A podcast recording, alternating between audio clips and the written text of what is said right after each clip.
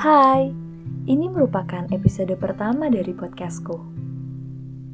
Tanpa berlama-lama, aku akan memulai semua ini dari kata hujan.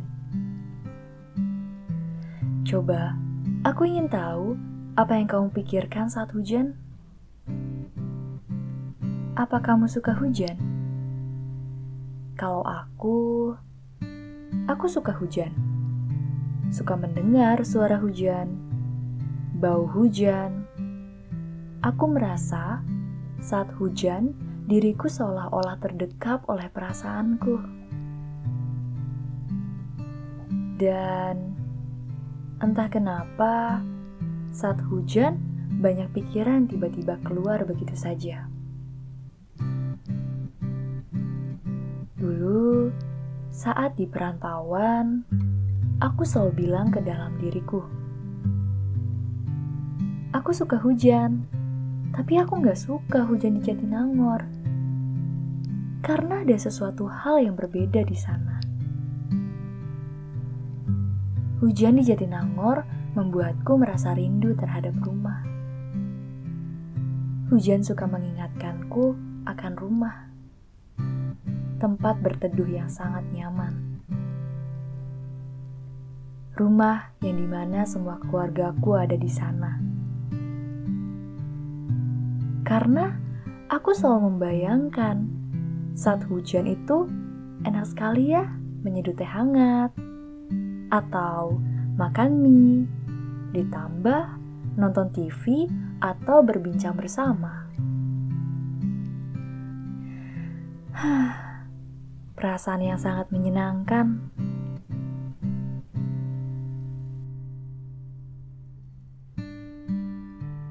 Seperti yang aku bicarakan di awal tentang hujan, sudah jelas alur pembicaraanku akan ke mana.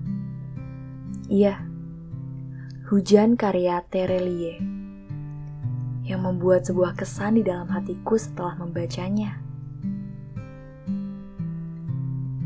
Aku pikir ini hanya sebuah novel fiksi biasa yang menceritakan romansa anak-anak remaja pada umumnya di kala hujan.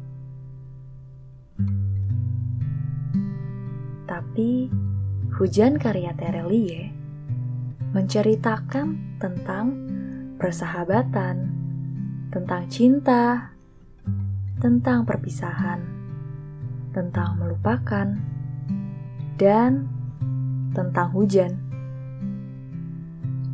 Lima elemen itu dikemas sangat menarik dan tidak disangka-sangka ceritanya jauh lebih dari perkiraanku. Apalagi yang menambah ciri khas untuk novel ini adalah gambaran latar kejadiannya juga pada tahun 2040-an, di saat dunia sudah lebih canggih dari sekarang. Bisa dibilang, ini novel lokal pertama yang aku baca dengan adanya sentuhan science fiction.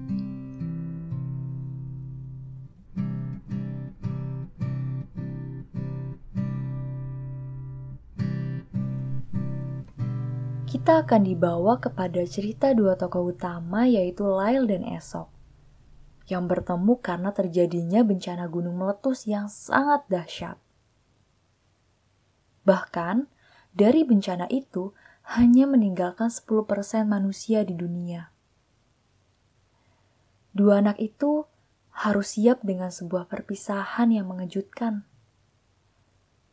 Membayangkan di umur mereka yang masih remaja, mereka harus kehilangan orang-orang yang mereka sayangi dan harus menjalankan kehidupan yang jauh berbeda dari sebelumnya. Cerita di sini akan mengantarkan kita pada pengalaman dua anak remaja semasa mereka harus tinggal di pengungsian, bertahan hidup di dunia yang baru.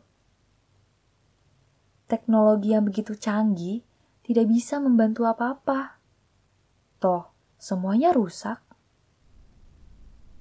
Mereka harus membiasakan dari kesempurnaan sebelumnya.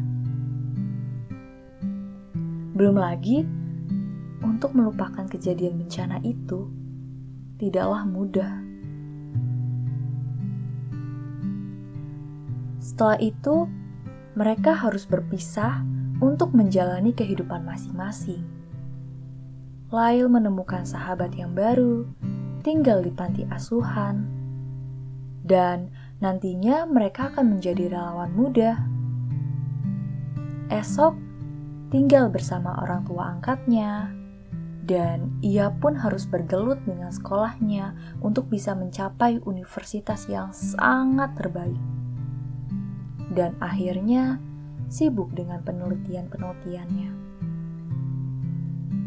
Walaupun memang saat ada kesempatan, Lyle dan Esok masih bisa bertemu. Tetapi semakin lama pertemuan mereka hanya sebentar. Sampai akhirnya, Lyle mulai merasa gelisah kepada perasaannya terhadap Esok. Sebenarnya, bagi Lyle, esok itu siapa? Begitu pula perasaan esok terhadap Lyle. Dan ini yang membuat kita penasaran bagaimana hubungan mereka. Akan dibawa ke mana hubungan mereka? Penulis sangat jago membuat kita penasaran yang sudah membaca ini pasti merasakan seperti itu kan? Hujan mempertemukan Lyle dan Esok. Hujan membuka pengalaman heroik di kisah ini. Hujan juga merupakan sebuah proses melupakan Tidak lupa, di sini kita akan menemukan makna sebuah melupakan dan juga perpisahan. Ada kutipan yang aku suka dari novel ini.